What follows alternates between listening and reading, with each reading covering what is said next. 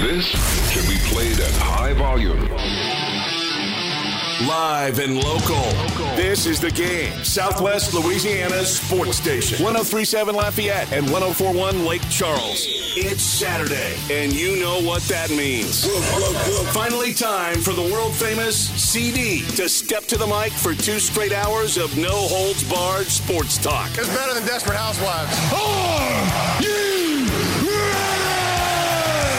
better get ready. Yeah! Yeah! Because Under the Dome with CD starts right now. Let's do it. I'm ready. Let's do it.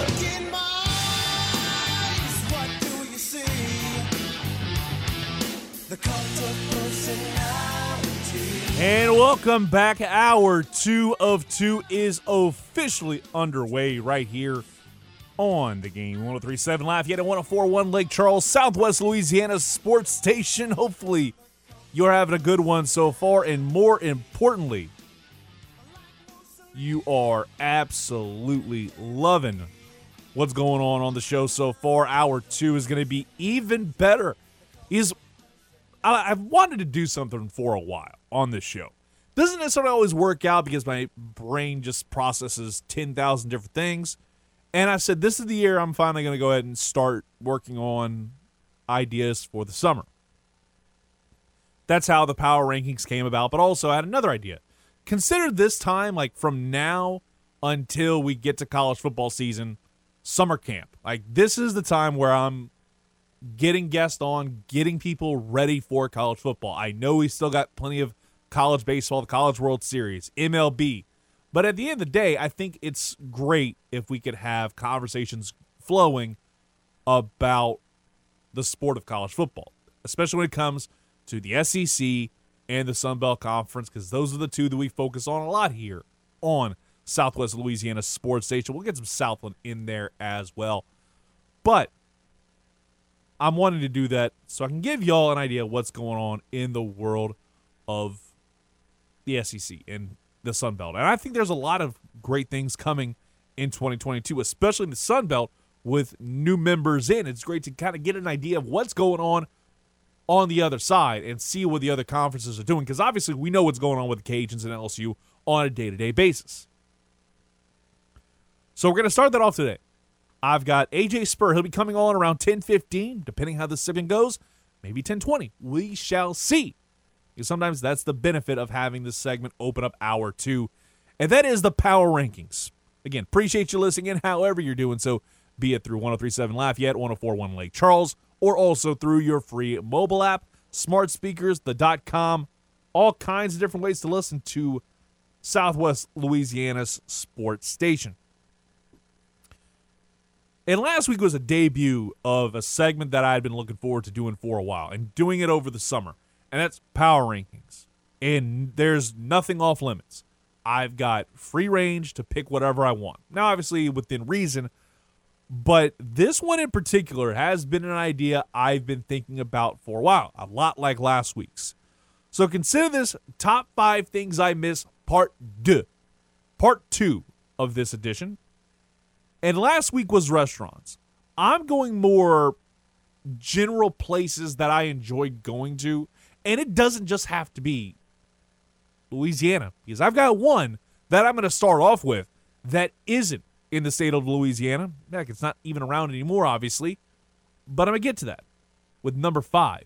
If you have one or if you want to react to it, 337 706 0111 is the number to dial to get in on the game hotline. 337 706 0111. And again, full disclosure this nostalgia is brought to you by a 33 year old. There are some people, I'm sure, who are older, who have some other takes that I didn't include on the list. Trust me. I've got, I've seen a lot of things. I've seen this play a lot of changes over the last few years, especially when it comes to movie theaters and all that stuff. That's definitely what's what kind of started the conversation about this list. And I'll go ahead and break it down like a fraction here. And I'll start off with number five. It's going to always be tough to think about this and not rank it higher. But I had to put it at number five because there was another place that was always kind of going to take it over. Because this is a place you went to if you were of a certain age This was a place you always went to when you went to Houston, Texas. After an Astros game, before an Astros game, whatever. Six Flags Astro World was always the place to be growing up. If you wound up making a road trip over to Houston to go see an Astros game or what have you, I can vividly remember going there when I was little, probably no more than like five, six years old. Absolutely loved that place. Well, I think I went there a couple more times later on down the road, but number five absolutely has to be Six Flags Astroworld. Miss that place like crazy. It's it was an establishment, and you know, again, it was just the fact that at the time, Six Flags was like your big dog. Like obviously, you had you have your Disneylands, your Universal Studios, but Six Flags was able to kind of bring that into areas that weren't necessarily the big markets, if you will, because obviously Disneyland and Universal Studios expanded into Hollywood and California, and Disney was always just going to be in Florida because after all, that was where they kind of kind of laid their home. And also, they rename they're renaming Space Mountain Lightyear Mountain to promote the Lightyear movie, the Buzz Lightyear movie that's out right now in theaters. And the fact that they're renaming Space Mountain is definitely just weird to me. The oldest ride, longest line. Now you're renaming it after all this time. Strange. But I'll, I'll divert and digress. I'll throw in this place as a number four. I only went to this place one time, but honestly, I enjoyed it. It was a cool little place. Qzar laser tag. I swear, laser tag was a big thing back in like the 90s, especially the late 90s, early 2000s. And that little place, this was, I think, not far from Don's, if I'm, if I'm not mistaken. That place was really freaking cool. I always enjoyed seeing that venue all the time. Going there, only went there once, but it was enough to make an influence to where he winds up number four on the list. Again, 33 years old, maybe not the best barometer because I'm sure there's a lot of places that I'm missing here on this list. If you have one, 337 706 0111. Really cool place. Wish I'd gone there more before they closed down. Number three, and I'll say this full disclosure this was the place where I saw my first ever movie, and it was the Flintstones movie, the first one. The mall at the Acadiana, uh, excuse me, the theater at the Acadiana Mall. I think there are a ton of people that remember this place all too well. And the fact that I've gotten conversations with people about how much the Acadiana Mall has changed over the last 10 years. And again, that's just the state of malls in general. You go down to New Orleans, you go down a lot of different malls and stuff. I mean, the Riverwalk just got bought by, and that's another place that was, that's a great mall. But malls have just changed so much because of the fact that now we got online shopping and whatnot, where the the need for them isn't necessarily there quite as much. But the Acadiana Mall Theater was on another level. The fact you had it inside of there, like you go ahead, go get an Orange Julius or something, or go get some Burger King. By the way, the, the restaurants they had in there too could also wind up making this list, but at the same time, back in the day when they had McDonald's, Burger King, all that stuff inside the mall of Acadiana, you know, you can live, you can go get it somewhere else, and it's probably going to be a little bit better. But the experience of going there to go eat was a little bit better back then too. Hell, they had, I think they had a TGI Fridays in there too, and that was a pretty nice place that probably would make a lot of people's honorable mentions. But the theater inside the Acadiana Mall by a mile gets into this list at number three. Number two, we're going to go more in the cinema side. And I feel like bringing up a lot of these. The Westwood Theater is a strong candidate to make the honorable mention, but I left it out. I omitted it just because I didn't feel like bogging it down in the honorable mentions, the ARVs, bogging those down with more theaters. The Westwood Theater was phenomenal, but I always tie a lot of memories to the Northgate Mall, the Northgate Cinema. Again, I'm from Lafayette, Louisiana, born and raised, and more towards the Carencro area. So the north side of Lafayette is something I remember a lot. The Northgate Mall when that thing was popping, and we'll get to that in a minute. But the Northgate Cinema, which is now Planet Fitness, that was another level of greatness. It's very much it's something that I miss as well compared to what we see now. A lot of the theaters they're built very similarly where it's all, you know, stadium seating and that stuff. I actually liked the old school type feel to those theaters. I vividly remember going see so many movies like The Phantom Menace. I remember seeing The Master of Disguise, a movie I didn't necessarily like when I saw it, but I wound up seeing it anyways. It was, and that was one of the last movies I saw over there back in 03. Not long after that, I believe they did close down. But that was an absolute highlight of like my childhood going over to the, the movie theater. Me and my dad would always go there, and it's always just up there on the list. Northgate Cinema. I'll, I'll you know, screw it. ARV, you're gonna have Westwood Cinema in there, which is a, which is not far from where the racetrack gas station is. The one, basically almost cat a corner from Raising Cane's. That movie theater was really cool. The just the architecture of it was pretty kick ass, and more importantly, you had a really good arcade, which is why Northgate Cinema didn't get number one. Number one with a bullet, and again, this is kind of what the crux of all this started as in terms of the places I miss. Is arcades in general number one because there's not really any in the Acadian area. There was one for a while in downtown Lafayette, but I'm not going to bring that up. I am going to bring up, though, Aladdin's Castle. Yes, you heard me right. Aladdin's Castle. If you are of a certain age, again, there are three places you'd probably have a birthday party at at one point or another or in your life as a kid Chuck E. Cheese or Showbiz Pizza if you're of a, a slightly older, basically, because I remember going to Showbiz Pizza and they had the Teenage Mutant Ninja Turtles arcade machine, one of the best arcade games of all time. So it was Showbiz Pizza, Chuck E. Cheese, and we're gonna lump those in. McDonald's, which had phenomenal birthday parties, or Aladdin's Castle, especially the one in the Northgate Mall. Like towards the end of the Northgate Mall's like peak, Aladdin's Castle was like the best because you had your mixture of a lot of the stuff that was kind of filling the arcade machines at the time, like House of the Dead and all that stuff. But you also, if you dug a little bit further, you had your Galagas, your Pac-Mans, your Simpsons arcade games. Those are absolutely at the top of the list.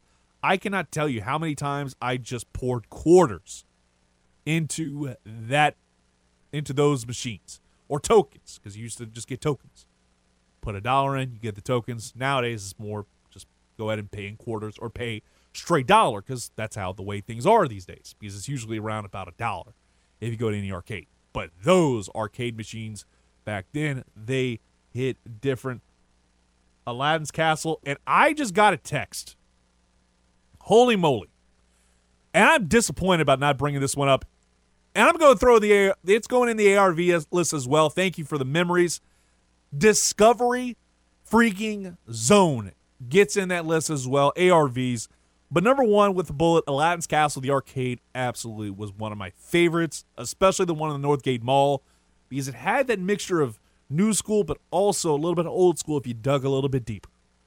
Now we get to the ARVs. We already mentioned Westwood Cinema, Discovery Zone absolutely gets into the list.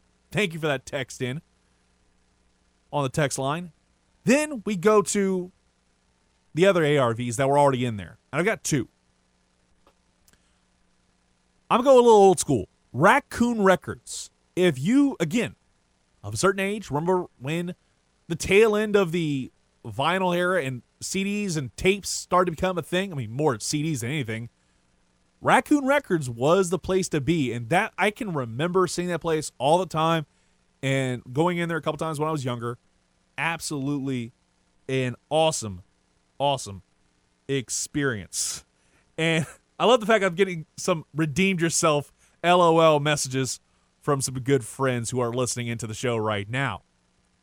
So let's go ahead and kind of run this back with Raccoon Records. Absolutely a strong throwback to back in the day. And I'll throw in just one more thing. I brought up Six Flags, Astroworld. I'm going to go ahead and bundle this in, and it's a damn shame that Hurricane Katrina hit number one. Number two, the fact that they did not rebuild Six Flags New Orleans slash Jazzland. That was a really cool place to be. And this was a little bit after Astroworld started to kind of decline.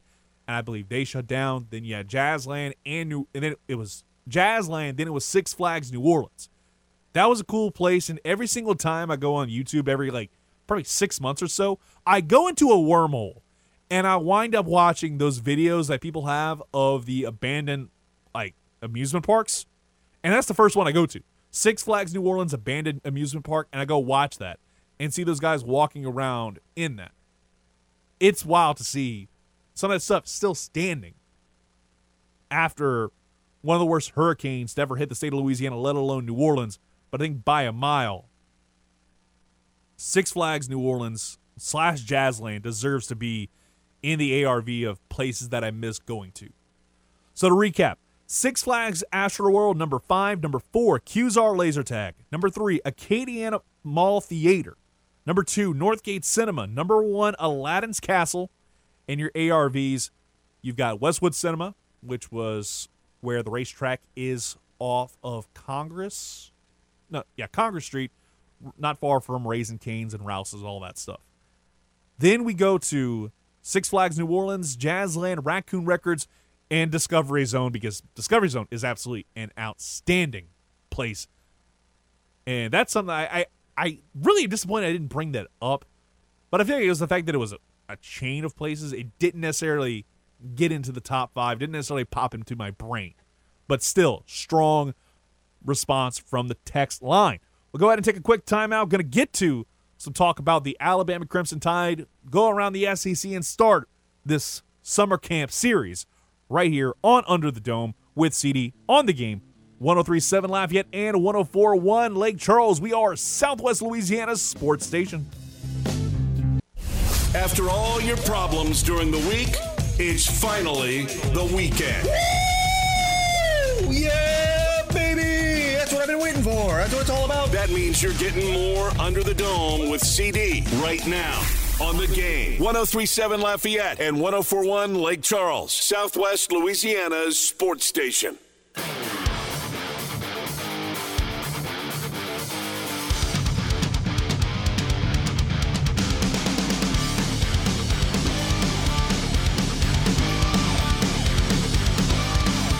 Welcome back to Under the Dome with CD right here on the game 1037 Lafayette and 1041 Lake Charles. And we've got your chance to win some fantastic prizes. The Rewards Club at 1037thegame.com or 1041thegame.com continually stays loaded up with great prizes, including a $150 gift certificate to Mr. Lester's Steakhouse at Cypress Bayou. This could help your date night blues. And trust me, as yours truly would say, I need all the help I, I can get, but I can't win this. You sure as heck can. So make sure you sign up today in the clubhouse at 1037thegame.com or 1041thegame.com. It's free to enter and, more importantly, free to join. And you can also get a $50 gift certificate to Half Shell Oyster House or a $25 gift certificate to Mabel's Kitchen. And we're continually reloading that thing with some fantastic prizes. So make sure you keep it locked for all the latest concerning the Rewards Club. And again, a mea culpa to a younger generation who remembers Discovery Zone. My brain completely forgot about it. But also, shout out to Ralph, who brought up Splats, a paintball place that I remember always driving by, never went to, but always remember driving by, and that place always was busy. Mentioned that as being a phenomenal birthday party. I'd agree with him there. But we'll go ahead and table that conversation and begin what I'm calling kind of a summer camp edition of Under the Dome with a look around the SEC. And we start off with the letter A, and that is the Alabama Crimson Tide. And to talk about that, we got to go to the game hotline and talk with AJ Spurr of Roll Tide Wire. AJ, how you doing? Mighty fine, CD. No complaints over here. I mean, listen, summer camp, paintball, dinner.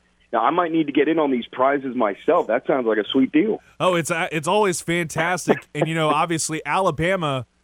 It feels like uh, I'm going to start off with this about the rivalry that's starting to really brew between one Jimbo Fisher and Nick Saban after the war war of words and how they were kept far apart from each other during the spring meetings.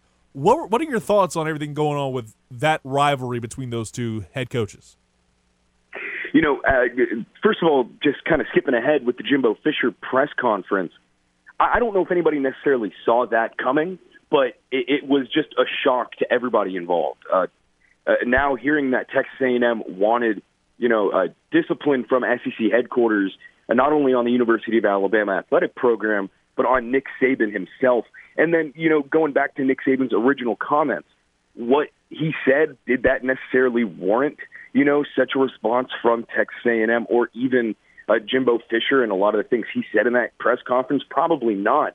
But what Nick Saban said was very atypical to uh, a standard Nick Saban uh, presser, media availability, whatever you want to call it. Uh, you know, naming specific programs and uh, maybe not alleging anything specifically, but but just calling out a, a program or multiple programs is not something he typically does because doing something like that puts yourself in a position uh, to be vulnerable to you know not just the head coach of the programs you called out, but the nation to really turn against him. And as we know, not a lot of people like Nick Saban, but usually it's for his ability to win, not for his words, because uh, he, he's very careful in what he chooses to say uh, when the cameras are rolling and when the microphones are hot. Uh, it was interesting. It was very extreme. It was very short lived. Uh, now we just have to wait for October 8th for them to meet on the field and see what happens. But I'm confident that game uh, will uh, will quiet everything down uh, moving forward. And you know, AJ, it's it's just wild to see that, and especially now, like once the schedules came out, you started to realize this A and M Alabama game is 100 percent going to be either a 2:30 SEC on CBS, or it's going to wind up being a primetime game on the Four Letter Network. There's no ifs, ands, or buts about it, right? Oh no, not at all. And I don't even think it's for the uh, the quality of the game because if you ask me, and maybe this is a little bit of Alabama bias coming out, that's not even a, a top three game I have scheduled for Alabama uh, in terms of just you know what's going to go down on the field. That's purely based on the storylines following this whole uh, Nick Saban Jimbo Fisher feud. But you know, that aside, I'm excited to see it. Uh, the pregame and postgame handshakes and interactions between the two alone are going to be worth a pay per view television. Exactly. Thank goodness we don't have the pay per view type stuff we did back in the day. I'm thinking about LSU side of things with Tiger Vision back in the day when you had the the lesser games. But let's look at LSU, uh, Alabama, excuse me, the Alabama football program. Obviously, you in the season losing in the national championship game to Georgia, and it w- was very one sided. But to me, it feels like this is that golden opportunity for Saban to start having another revenge tour. As much as it pains a lot of LSU fans to hear that, it just feels like this Alabama team, after the way they got embarrassed, they want to redeem themselves and, more importantly, get back to the top of the mountain. Absolutely, and it's funny because you know there's something called the Alabama factor. There's the Crimson Tide standard, uh, and if you ask anybody affiliated with the Alabama football program, uh, or just fans in general, a majority of them would probably say this past 2021 season was a disappointment, which is funny to say considering there was an SEC championship win, uh, there was a national championship appearance. You know, I mean, just making the college football playoff alone is enough for most programs to just be happy. You know, so if you handed off Alabama's season uh, from 2021 to just about any other program in the nation, they'd probably be ecstatic with it. Uh, I think it's funny you mentioned the revenge tour. I've noticed a lot of similarities from what happened in 2019 to 2020. In 2019, Alabama missed the college football playoff, which obviously didn't happen in 2021. But there was that loss to LSU in 2019 in Tuscaloosa. Uh, there was a loss to Auburn. They ended up having to settle for a win over Michigan in the Citrus Bowl. That was a disappointing season for everybody. Alabama fans were beside themselves uh, in 2019. Fast forward to 2020, Mac Jones takes over, and – I mean, they they didn't lose a single game. None of them were close, and it, it just seemed like that 2019 season made them so upset they came back in 2020 just guns blazing. I think we're going to see something very very similar here in 2022 as there's a lot of returning uh, starting talent. Uh, obviously, now we have to factor in the five transfers that Nick Saban and Alabama managed to land from the transfer portal So, you know, revenge tour might be the best way to put it. I just think if fans want to get an idea as to what they're in for, maybe go back in time and look to see how the 2019 Alabama team turned into the 2020 national championship winning Alabama team. Let's talk right now with AJ Spurr, part of Roll Tide Wire. Obviously, the quarterback position looks to be sewn up. But what are some interesting position battles that you're going to be keeping an eye on as we approach into fall camp for the Crimson Tide? You know, overall, the defense for the most part is set. Um, the, the defense last season, uh, not to say that they were inexperienced, there just wasn't a lot of co- cohesiveness all around, especially leadership from the linebacker position. Uh, as far as positional battles go, uh, the offensive side of the ball, uh, running back is set. Jahmyr Gibbs, Jase McClellan, Trey Sanders, Roy Roydell Williams, whole lot of star power there. Obviously, quarterback position is set. Uh, at the offensive line, there might be some movement in terms of switching positions on the line, but for the most part, those five are set. What will be interesting to watch is how the wide receiver position ends up playing out. Obviously, they managed to get Jermaine Burton out of Georgia, Tyler Harrell from Louisville, but there's still a lot of young, rising talent on this roster that didn't necessarily get an opportunity to showcase what they can do last season purely because they were lower down on the depth chart below John Metchie, Jameson Williams, and even Slade Bolden. Some names I would watch out for are Ja'Corey Brooks, who had some, you know, of the spotlight late last season, especially in the Iron Bowl. JoJo Earle, who got injured earlier on in the 2021 season. He's expected to be, as some would call it, you know, the next Jaylen Waddle for this Alabama program. And even Traeshon Holden, who might be a little bit lower down on the depth chart, but did hear his name called a few times last season. And with potentially more opportunities in 2022, he's one that could definitely fight for a starting role in the uh, wide receiving corps. So while it's not necessarily a matter of who's going to, you know, shine for this Alabama team, there's just so much talent at wide receiver. You just have to wonder if by the start of the season they're even going to have a set starting three to go off of. Talking now, AJ Spurr, Roll Tide Wire, and looking at the schedule, obviously the second game of the year holds a lot of intrigue, namely the fact that this game is going to be played in Austin against the Texas Longhorns, and it's an 11 a.m. kickoff in almost mid September. How like unbearable is that heat going to be at 11 a.m. when these two teams square off? It's going to be rough. I don't know if, if you've seen uh, a handful of Texas students got together and started a petition on change.org before it was even announced because everybody saw it coming uh, with the noon Eastern kickoff and 11 Central kickoff, and just how bad that's going to be for everybody the fans, the players. Yeah, I talk about fans in attendance, fans at home. Even that's a game. While it may not be as competitive as a lot of people are hoping for, that's a game that garners national attention. And you're going to tell me you're going to make fans on the West Coast wake up at 9 a.m. to watch Saban take on Sark, uh, Quinn Ewers, you know, make his, uh, you know, week two debut against one of the strongest teams in the nation. Obviously, Bijan Robinson against this Alabama defense. I don't know. To me, it just seems unfair, not just to the players who are going to have to face that you know grueling heat, but the fans and, and everybody interested in this game. Um, you know, I, I would have liked to see an evening kickoff, as would most people, but you know, TV deals are what they are, and that, that's prime time for Fox. So, you know, there we go. Got to just deal with it. Exactly. Sometimes you just, just got to eat that elephant, if you will. But we're gonna go ahead and I'm gonna let you go, man. Thank you so much for coming on, AJ. We'll talk to you down the road. Enjoy the rest of your weekend, brother. Of course, appreciate you, CD. I'll talk to you soon. All right, AJ Spurr. Absolutely love kind of getting an idea of what's going on across the SEC because obviously there's a lot of conversations. Could have had some more about expansion, but obviously that that stuff we don't know when Texas and Oklahoma are going to make the jump from the Big 12 to the SEC. Rumors are 2023, but those are just rumors. We're going to get some more factual expansion talk and more with our good friend Kara Ritchie of the ticket out in Jonesboro. We're going to talk to her next right here on the game.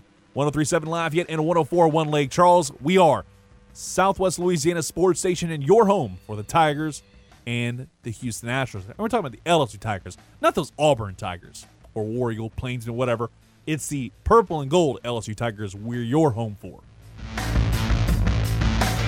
Most sports talk shows turn it up to 10 on the amp, but Under the Dome is far from your ordinary sports talk show. It takes it just one step higher. These go to 11. Now back to the show that gets the lead out. Under the Dome with CD on the game. 1037 Lafayette and 1041 Lake Charles, Southwest Louisiana's sports station.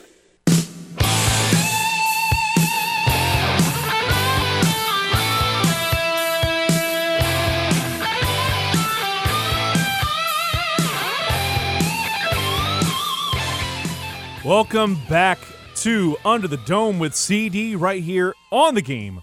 1037 Lafayette and 1041 Lake Charles. And this Wednesday night, we are celebrating 10 years on the air at Buffalo Wild Wings on Ambassador Caffery. Again, Wednesday night, Buffalo Wild Wings, Ambassador Caffery. Delicious wings, of course, will be there, but also amazing door prizes, including Astros tickets, a 50 inch TV donated by AVI car washes from the wash donated by Service Chevrolet Cadillac, a gift card from Partners Limited, a round of golf with a cart at Cane Road Golf Course, a $150 gift card to Mosley and Hollard Men's Clothing and Station Swag, and so much more. So get on out there. And also, the Astros will be playing that afternoon, but as soon as they're done, we're going to flip it over to Miguez and Mesh, a live edition from Beat Up. So come join us Wednesday from 4 to 9 for the game's 10th birthday bash. It's great to think about the fact that we've been on the air for 10 years. When some probably never thought for a second that we were around for, we would have been around for six months, let alone 10 years. Absolutely great stuff. And now we're going to kind of flip it over to the Sun Belt Conference. We talked a lot about Alabama in the last segment. We'll flip it over and start with the letter A in the Sun Belt Conference and start with Arkansas State. And to do that, we go out to the game hotline, bring on our good friend Kara Ritchie, host of the Workday Red Zone on the ticket 95.3 and 96.9, 970 KNEA AM out in Jonesboro and also 1041 KRBI out in Clarendon, Arkansas. Kara, did I, did I get all those? Because it looks like y'all have been expanding, like our station has been expanding in the last year. We, I, I think so. There are days that I lose track of it as well. So it sounded good to me, but you know, give it a couple weeks, it might change again.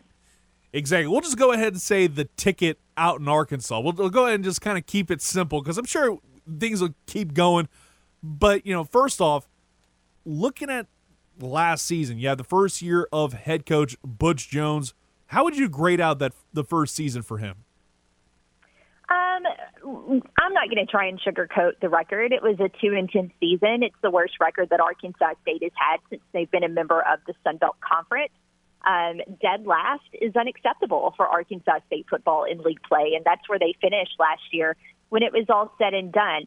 Um, that being said, you know, Butch Jones was hired last year three days before the early signing period, um, or I guess it would have been 2020, and kind of walked into a roster that was significantly lacking in depth and also needed a little bit of a culture reset.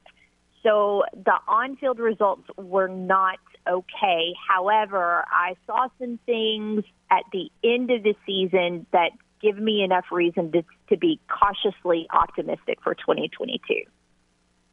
And you look at the way this team is set up. I mean, what are you, what are the biggest question marks this team is going to be having heading into the fall camp, and what position battles you're kind of looking forward to? Well, the play at the lines is is really concerning. Um, there is there is good talent among the starters, but you look particularly at offensive line. There there are currently 14 guys in that room in in the offensive line, and there are only five that are not redshirt freshmen or true freshmen.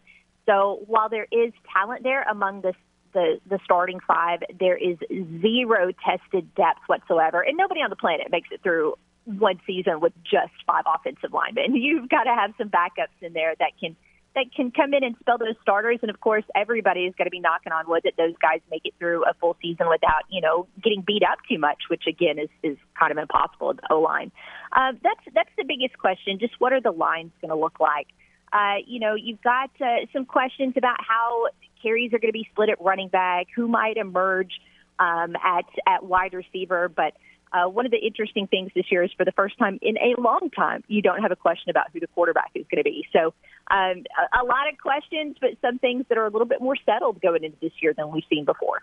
And sometimes that's a good thing, especially in a conference that's in the middle of kind of a metamorphosis. I think that's been the big conversation over the last six months has been some of the new members joining the fold, including Southern Miss, Marshall, Old Dominion, and it's going to be a very interesting conference, especially when you look at the way the West is going to be lined up now with Southern Miss joining the fold.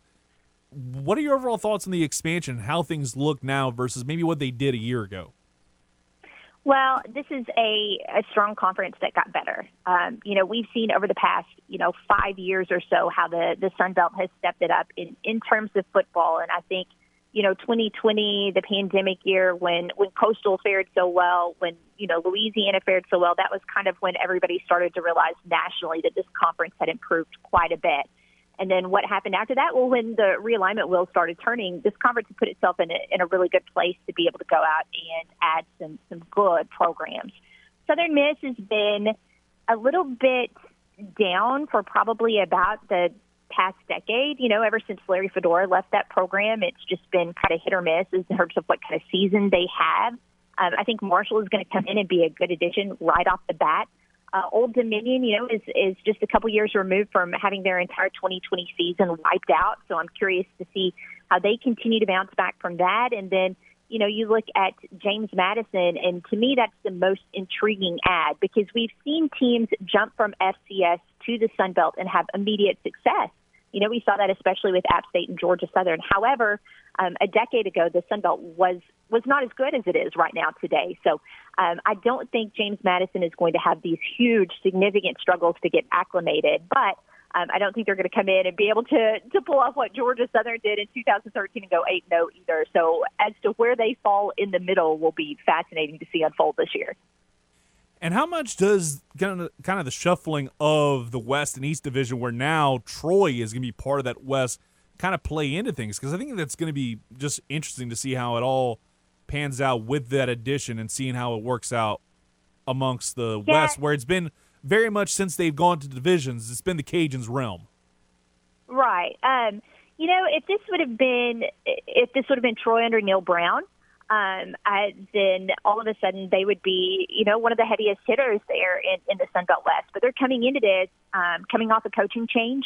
Um, I'm not sure, you know, what all is is going to be the strength of that team. I, I know they've got a, a very good defensive player still in Carlton at Marshall that's going to come in and, and, and into the West and be phenomenal. And of course, he's been phenomenal the entire time he's been in the Sun Belt. But I'm not sure what to, to make of it. You know, there is a pretty significant power balance right now in power unbalance right now in the Sun Belt between the East and the West, where the East is is definitely definitely stronger. But um, right now, this is still until you know some of these other programs can step up, until A State can get uh, back to where they were three or four years ago, until Troy can show that they've settled in under under Sumrall. This is still the Cajuns' division right now going back to Arkansas State, Kara, by the way, talking with Kara Ritchie, host of the Workday Red Zone on the ticket out in Arkansas. Again, they have like 40 different stations now that the show's broadcast from. So I'm sure that's that's great, but it's, like, it's just hard to kind of keep tabs on, as we mentioned earlier.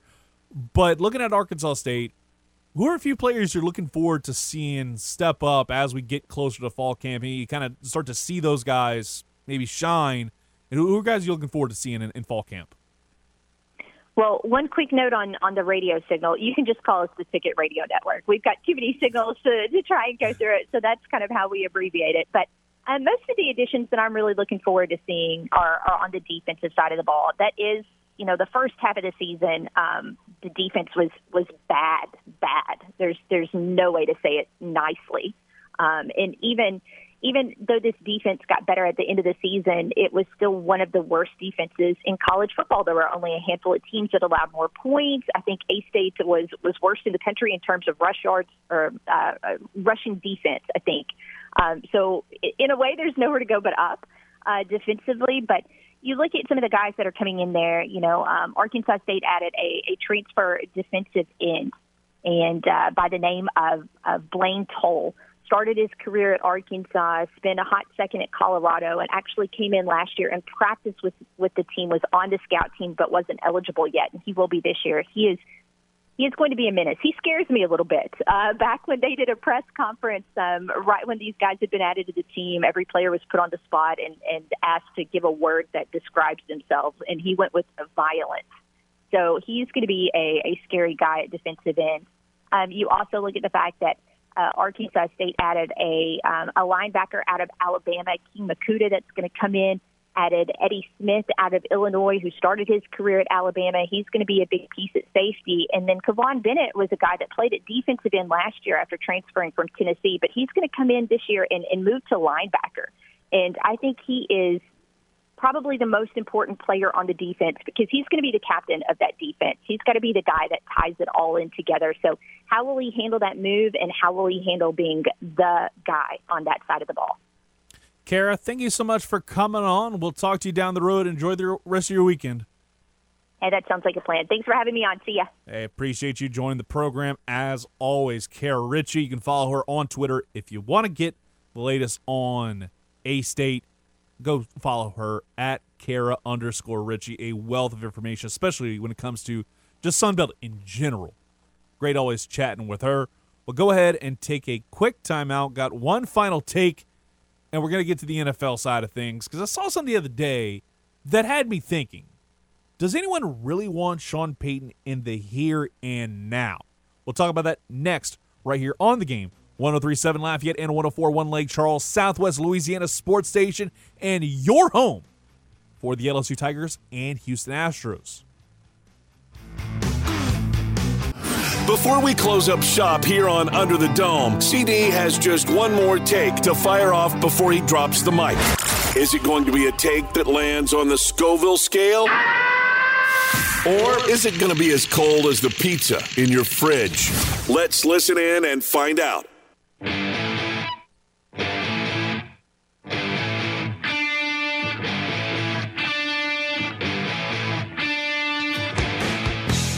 The last take we have here on the show is going to be Sean Payton related. And I saw this the other day that apparently the Miami Dolphins were trying to get one Sean Payton to be the head coach of their franchise after he retired. Now, I'll, I'll throw this out here.